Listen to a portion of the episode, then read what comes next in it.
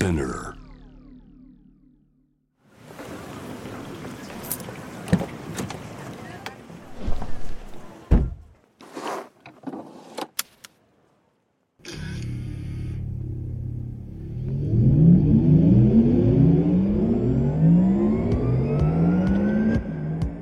人生の中で絶対に叶えたい夢のリスト、Bucket List。ポルシェの創始者フェリー・ポルシェから脈々引き継がれる夢を追い、現実にする勇気。そんな夢への熱烈な信念は今もポルシェの大切なミッションです。Driven by Dreams。夢を追いかけることで、道を切り開き続ける方を様々な業界からお迎えし、これまでに叶えてきた夢の数々、そしてこれから叶えていきたい目標や夢について伺っていきます。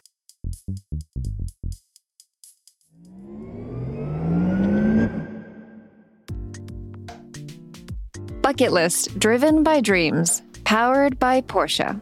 夢を見る力で道を切り開き続けているゲストをお迎えして、夢のリストについていろいろな角度からお話を聞いていきます。ナビゲーターのシャウラです。ポルシェジャパン前田です。前田さんよろしくお願いします。いやーでも前回も前田さん目が輝いてましたけど、そうですね、今回もやはり聞きたいことたっぷりなんじゃないですか。いろいろぜひ聞いていきたいと思います。はい。はい、さあ前回に引き続き。今回もゲストは大沢慎一さんです。よろしくお願いします。よろしくお願いします。いやーでもいろいろね前回お聞きしたんですけど、はい、もともとその音楽を始めた時に、はい、ジャーマンニューウェーブっていう言葉が出たじゃないですか。はい、出てましたね。はい、でジャーマンニューウェーブからアシッドジャズからジャズとか本当にいろんなジャンルを。そうですね。簡単に言っちゃうと、ジャーマンニューウェーブっていうのはそのバンドの形態がそれに似てただけで、ニューウェーブですね。でニューウェーブに衝撃を受けたのは要するにニューウェーブって基本的に音楽のジャンルではなかったりするんですけど。そうなんですか？はい、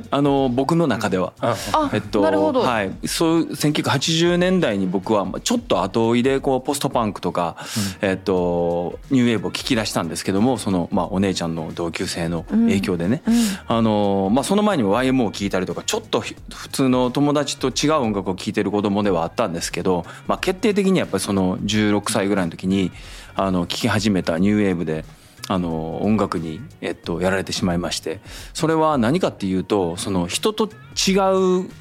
ていうことに、価値があると。要するにその誰かに同調する、誰かが聴いているからじゃなくて、自分の好きな音楽が、これであっても別に全然いいよ、人が聴いてないものでもいいよっていう、ある意味そのニューウェーブってその今までのそれ以前の音楽の価値観でくくれなかった全てのものを指してたんですね。だからニューウェーブの代表的なミュージシャンって誰って言われると、多分人によって言うこと全然違うんです。そうですよね、確かにそう考えると。カルチャークラブっていう人もいれば、プリンスっていう人もいたし、で僕らの中ではやっぱりロンドンから出てきたもんなんで、なんか本当にアンダーグラウンドなアーティストが好きだったんですね。なんでそういう中でその、出てきた背景も面白いんですよ。その、いわゆるセックスピストルズのパンクの成功を、商業になりつつあったパンクに対するアンチテーゼとして出てきてるんで、もう完全なカウンターカルチャーなんですよ。お前らパンクとかっつって政府に中指立てたくせに、何金儲けしてんのっていうところから入ってきてるんで、お金みんな稼ぎたいんですよね。そうなんですよ、はい、そうなんですよ。でそのカウンターとして出てきたのが、例えば皆さんが多分一番何でしょう、分かるんじゃないかなと思うところで言うと、多分ジョイディビジョンですかね。なんかそういうものが本当に人の共感とかじゃなくて、本当に自分たちのやりたいことを表現して、ある意味すごくいびつな表現だったりするものなんですけども、なんかそういうものに僕はすごいこう感化されて、あ、そっか、僕みたいに全然その人と共感できない価値観もある種一つの価値があるっていうふうに認めてもらえるような気がして、そのカルチャーにこうどんどんのめり込んでいったんですよね。だからむしろその人が自分たちのやってる音楽、その当時やってたバンドの音楽をライブハウスとかで月1とかでやってるんですけど、見に来る人もいるわけですよね。そういう人たちに理解してもらわなくても全然いいっていうスタイル、うん、どうですかこれ。いやでもなんかいや分かるんですけど、でもすごいなと思うのがやっぱりその例えば自分がミュージシャンとして成功したい、売れたいっていう気持ちはあったわけじゃない。なかったです。あ、それはなかった。はい、売れたいっていうことなんじゃなくて。でもレーベルにはとはなんかやりたいなとか思ってたわけですよね。うん、それはそれ以前の話で、それ以降の話で、その16歳、17歳、18歳、20歳ぐらいまで。初期の頃ですね。そこはもう本当にかっこいいことにしか興味がないんですよ。うん、自分がどれだけかっこいいって言っちゃうとすごい薄っぺらく聞こえるんですけど、本質的にかっこいいと思えるものを追求しているだけで、だからそれが例えば目の前にいるお客さんが何これ気持ち悪いって思っても全然気にしないし、むしろ理解を示される方が分かるわけないでしょ、お前なんかに分かるの音楽やってないから俺みたいな気持ちでやってましたね。だから本当にちょっとなんでしょう、こう変なものを見る目で見られるのがむしろ快感だったりとかしましたね。大沢さん本当にキャリアもめちゃくちゃ長いじゃないですか、って本当にやってきた音楽、作ってきたものも本当に幅が広いと思うんですけど、いまだにやっぱりそのすごくフレッシュな音楽を出すわけじゃないですか。心がけてます。でそれってすごく難しいことなんじゃないかなと思ってて、そのいろんなものを見てきてもやっぱりその時代に響くものを作るって、それってどうやって何を意識して、それとも意識してないのか、これはね非常に説明が難しいんですけど、意識してないといえば嘘になるんですけど、自分自身がそのもう耐えられないんですよ、同じことをやるごとに。同じようなものを作るのに耐えられない、自分自身で作った同じものと一緒のものを似たようなものを作るのが耐えられないというのが一個と、もう一個はそのこの世に存在しているものに何でしょう、1ミリでも違うものが作りたいんですよ、だからそう思ってやっているので割と自然っちゃ自然ですよね、なんかなんですかね、なんかに似てるのも嫌だし、当然なんか似ていくんですよ、作っているもんですから。フォーマットだったりスタイルだったりあるんですけど、少なくとも自分の中で一番フレッシュって思えるものを1ミリでも作っていたいって思ってるんで、なんかいわゆるそのなんでしょうね、どんどん作り方が上手くなったりもあんまりしませんし、なんかそれはなぜかというと、こうどんどん同じようなことを鍛錬してこれが上手くなっていくっていう部類のものじゃなくて、毎回違うことをやんないといけないんで、いやもうこれはもう自分の中で新鮮じゃないから違うことやろうとするわけでしょ。だから一からまた新しい設計図で何かを作ることになるんで大変なんですけど、でもそれは裏を返せばそれで手法の問題じゃなくて自分の心の中のもんなんで、自分がフレッシュだと思うものが別にものすごい成功にできていなかったもそれは成立したりとかするんですよね。だから取りも直さず結局毎回ぐちゃぐちゃってやった音楽の破片みたいなものが自分にこう響いたものだけを集めてパズルみたいに音楽を作っていくっていう手法をずっとやってますね。へー。でもさっきちょっと話したんですけど、改めて大沢さんの1990年代のアルバムとか2000年最初の頃のアルバム見ても、今見てもすごいフレッシュな感じは僕するんですけど、それってなんか常に新しいことをなんかオントップでつけていくっていうところにあるのかなと思ったりするんですけど、僕感動してますね。恐縮です。インスタグラムとか見るとやっぱりその昔使ってた機材とか載せられてるじゃないですか、あれがまたなんか再評価されてくるみたいなところもあるし、機材とかお好きですもんね。なんかその昔のね、例えばローランドの機材に、あとはプッシュでしたっけ、新しい機材が組み合わせてみたりとか、もうなんかさっきなんか趣味がないとおっしゃってましたけど、もういろんなところになんか新しいことがあって、もう驚きの連続ですね。最近出された新しく始めたユニット、ライムソーですよねのポーズっていうPV めちゃくちゃかっこよくて、で私もやっぱりコロナ禍になってこうすごく生活が中に向いてるっていうのを感じたんですよ。であんまりね前みたいにこう外に遊びに行ったりもないし、一人でちょっとなんかバスルームで踊るぐらいな感じはありますけど、なんかその感覚をちょっと忘れてて、で、まあ、そのポーズ見て聞いた時にすごくなんか動きたくなったっていう感じがあって、なんかやっぱ最高だなって思いました。もちろん夏木マリさんもね、あの PV に出てて、どうやって実現したんですか？あれはあの、まあ、もともとあのその前に夏木マリさんの曲を何曲かプロデュースさせていただいたこともあって、はい、あの仲良くさせていただいてて、まあ、ダメ元で打診したらおばあちゃん役で出てもいいよっていう私もグランマって出てて、はい、と思って。でもあれがまたかっこいい、素敵な、はい、方で、はい、でもあの前回もいろいろちらっとお話が出たと思うんですけど、はい、本当に大沢さんっていろんなことをやられてて、はい、でまあビーガンショップを、はいあの出したり、あとアップサイクル、はいのお店をやったりとか、それを考えるとやっぱりその環境だったりとか、その今の時代、はい、まあこれもすごいいろんな考え方があるじゃないですか。で、僕がそれこそ環境問題のことに対してちょっと勉強しなきゃなと思ったのって、そのコロナ禍の割と初期だったと思うんですけど、なんかいろいろ自分でもそのクラスを受けていろいろ知識をインプットしていったんですけど、僕の結論というか現時点の結論はこれ正解誰も持ってないやって思ったんですよね、うんうん、でこれ多分何年か後に、これがどうやら本当らしいよっていう風になって、でもそれでも僕は多分 100% の答えじゃないと思ってる、うん、で実際まあ、温暖化のことで言うと、温暖化してないっていう人もいたりとか、例えばあともう数年で戻れないところに行っちゃうっていう人もいるんですね。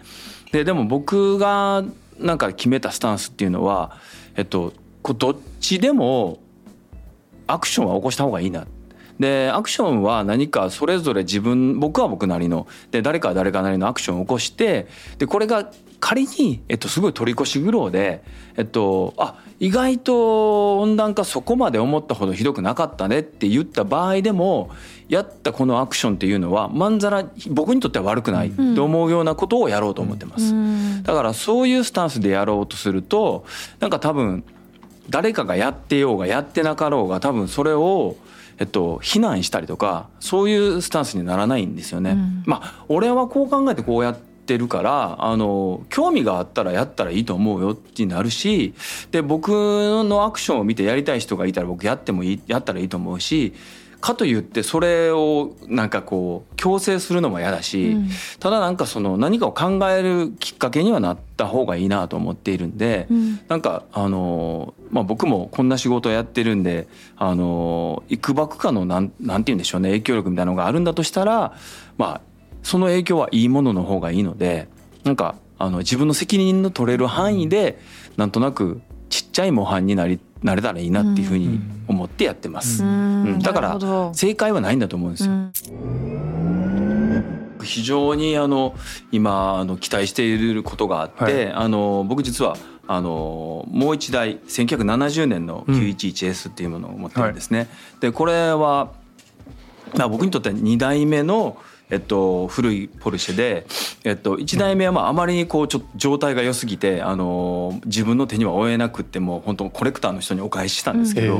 で今持ってるやつは割とそんなに程度がめちゃくちゃ良くないやつを選んで、まあ、フルレストレーションをしたんですね、うん、でずっと乗ってるんですけど、1970年70年です 911S。 それもうすごいレジェンドの車なんだけど、あれはすごいですよね。スティーブ・マックイーンの乗ってたで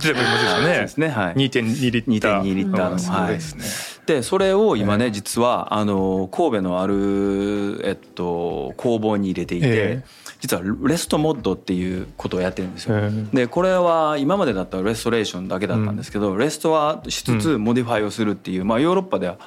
旧車の、まあ、ちょっと新しい潮流になっていて、まあ、いろんな解釈があるんですけど、その古い車を現代の生活にフィットできるようにモディファイも行う。でこれはいろんな意見があって、それオリジナル性を損なわすことはどうなんだっていろんな考え方あるんですけど、僕はいろいろ悩んだ末に踏み切ったんですよ。で今ちょっといろいろエアコンディショニングのこととか、そのエレクトリックのマネジメントとかを、現代の技術でよりパフォーマンスを高めるようなモディファイをしてるんですけど、最終的に僕はこの車でやりたいのは、生きているうちに実現できるか分かんないですけど、電気のエンジンにしたいんですよね。そうだからポルシェが、それはすごいな、それができたら。ポルシェがね本当に、高性能な、電気の、モーターを開発して、それを本当に、サプライしてくれるような時代が来たら、僕はそれを買わしていただいて、僕の1970年のポルシェにインストールして乗りたい、ぜひやりたいですね。まさにバケットリスト。そうですね。それめちゃくちゃいいバケットリストじゃないですか。これめちゃくちゃ環境にいいんですよ。いい車、古い車を一生乗り続けるっていうのが僕にとっての、車での一番のエコなんで、なんかそれは実現したいなと思ってます。実は4月22日アースデーなんですよね。だから、タイミング的にも、ぴったりなタイミングですよね。ポルシェは、去年アースデーのイベントが代々木であったんですけど、そこでポップアップとかは一応出してるんですよね。で、同時にポルシェインパクトっていうグローバルのプログラムで、自分が走った車の距離をどのくらい CO2 出しましたかっていうのを換算して、その分を例えばベトナムのダムとか、日本のそのサステナブルな活動に寄付するっていうプログラムもやってるんで、ぜひこの辺もいろんな人に知ってもらえたらなと思ってますけど。いやでも大沢さん、先ほど、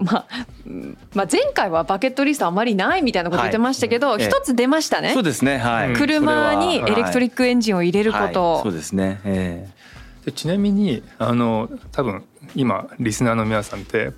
大沢さんがポルシェに乗られてることご存知の人も多いと思うんですけど、多分いろんな車乗られてると思うんですけど、ポルシェってどの辺がいいんですか？なんか刺激するんですか？これ本当にいろんなところでも聞かれるんですけど、さっき僕ニューウェーブの話したじゃないですか、そこにちょっと近いというか、関連するんですけど、もともとポルシェの歴史って皆さんご存知のように、フォルクスワーゲンから始まってるんですけど、でフェルナンド・ポルシェさんが、一番最初に自分の名前を配した車を作るときに、フォルクスワーゲンから、コンポーネントを供給されるわけですよね。でそのワーゲンで使っていた大衆車じゃないですか、言っちゃえば。そのレイアウトを、エンジンを後ろに積んで後ろの、車輪を駆動するっていうレイアウトをそのまま使っちゃうんですよ。でそれってスポーツカーにとって全く優位性がなかったと言われてるんですね、その当時ね。でそれをそのまま使ってスポーツカーを作って、みんなをあっと言わせたっていう、なんか本当に想像もつかないとこからなんて言うんですかね、カウンターですよね、そういうアイデアが大好きで、未だにそれ続けてるわけですよ。後ろにエンジン積んで、基本的にはですよ、基本的には後ろにエンジン積んで後ろの写真動かしてる。で最初に運転した時に他の車で全く得られなかったような、なんていうんですかね、衝撃というか刺激というか、後ろから蹴られてるような、蹴飛ばされてるような感じがあって、もうそのアイデアと、もう本当に後ろにエンジンがあるんだみたいな、そこで結構僕ももうこれ絶対虜になるなって一瞬で思いましたね。ちなみに車の中ではエンジン音を楽しむタイプなんですか？それとも音楽とか？それは私も知りたかった、何聴いてるんですか？音楽めちゃくちゃ聴きます。そうなんですね。これも公言してますけど、一番最後にその自分の作った音源も最終チェックするのってポルシェなんですよね。すごい、いいこと聞きましたね。そうなんです、That is awesome。 でも911結構音すごいじゃないですか、大音量で聴かないと聴けない。大音量で聴いてますね。で今申し訳ない話、左側のスピーカーがちょっと壊れちゃってすぐ直します。すぐ行ってきますね。自分の音源じゃないときはどんなものが多いですか？意外と極端に違うもの聞きますね。なんか割と静かな音楽とかも聞きますし、当然その自分のダンスミュージックに近いようなもの聞きますし、自分でプレイリスト作ってやっぱり最近は聞くようになりましたね。でさっき911の古いやつをレストアしてって話ありましたけど、うち千葉にポルシェエクスペリエンスセンターっていうのを作ったんで、そこは新しい GT3 とか新しい車バンバンあるんで、ちょっと次回遊びに来ていただきたいと思います。ぜひぜひ伺いたいです。めっちゃいいですね、この感じ。すごい。これちょっと真面目に行こうとしてたんですけど、僕のご招待しますんで、ぜひぜひお願いします。ちょっと何乗りたいか教えていただければ。わかりました。あとフルブレーキのやつとかもやってみたいんですよね。そうですよね、はい、多分何でしたっけ、まあ、外周路を走るやつと、うんうんうんうん、あとはこのフルブレーキとスラロームと、はい、あと何ですか0、100のローンチコントロール、めっちゃめちゃやりたいで す, です、ね、あとドリフトサークルがあるんですよ。そこをねずっとドリフトしながら回るってのは結構難しくて、絶対難しいですよね。難しいんですよ。ちゃんとそれトレーナーの方いらっしゃる。あ、そうなんですよ。トレーナーの方一緒にやるんですけど、はい、僕もね半分ぐらいまでしかいけないんですよ。だからもうそうそうみんなそこに来るとハマっちゃってずっとそこでやってる人がいるんじゃない気分が悪くなって帰ってくるみたいな、はい、ぜひ楽しいですよ。すごい、楽しそう、伺いたいです。うん、いやでもね、まあ、バケットリスト、まあ、あまりないっておっしゃってましたけど、はい、じゃあ今はバケットリストの一つはどうなんですか、趣味を見つける。そうですね、バケットリストを見つけるのがバケットリストですかね。ああ、はい、finding the bucket list、はい、I see そっか。でもなんか振り返ってみると意外と自分の中でのチェックリストはチェックできてる感じなんじゃないですか。やってきたかということですね、うん、そうだとも思います。だからそのなんか本当にラッキーなことに音楽では本当にやりたいことってずっとやらせてもらってきて、当然もうよく言えばキリがないですし、海外に行ってもこんなことやりたいとか、あの人とこんなことやりたいとかあるんですけど、まあそれはもう本当にバケットリストっていうよりは本当にやんないといけないことで、自分が実力があるんだったらやるべきことなんで、バケットリストではないんですけど、なんか自分の本当プライベートな感じのバケットリストっていうものを見つける必要があるなと、本当この2週間ぐらい考えてるんですね、うんうん、これでいいのか俺の人生みたいな感じですね、はい、思ってます。なぜかでも楽しみですね。そうですね、はい、見つかるとある意味ワクワクじゃないですか。そうですね、はい、今のところちょっと今なんかブランクっていうかどうしたもんかなって感じなんですけど、楽しむようにします、うん、はい。でまあ、常にいろんなプロジェクトをやられてると思うんですけど、まあ、今後皆さんにチェックしてほしいものだったりとかってありますか。はい、そうですね、先ほど触れていただいたライムソーは今ちょっとアルバムを作っているので、うん、もうすぐ、出せるのかなって感じですし、あと、まあ、モンデゴスも引き続きの DJ ショーとかはやってます。あと個人名義の新一郎さんのソロもそろそろ取り掛かろうと思っているので。おー、すごいですよね、はいねなんかやっぱキャパがすごいんでしょうね。いやいやいやいやいや、思います、うん、そんなことないですそんなことないです、はい、なるほど。じゃあでもインスタとかでもねいろいろと告知されてますから、はい、そうですね、そこを見るのも一番手っ取り早いかもしれないですね。はいはい、うん、いや大沢さん本当2回にわたってありがとうございました。ありがとうございました。楽しかったです、はい、楽しかったです。こちらこそ。さあこのプログラムはスピナーのほか Apple Podcast、Spotify、Amazon Music などで聞くことができます。ぜひ番組をフォローして SNS でもシェアしてください。さあ前田さん、今回本当音楽の話もあったし、ね、ポルシェの話もあったし、めっちゃ目が輝いてました、ね、もう大沢さん憧れの存在だったので本当に光栄でした。ありがとうございます。光栄ですね。ありがとうございました。ありがとうございました。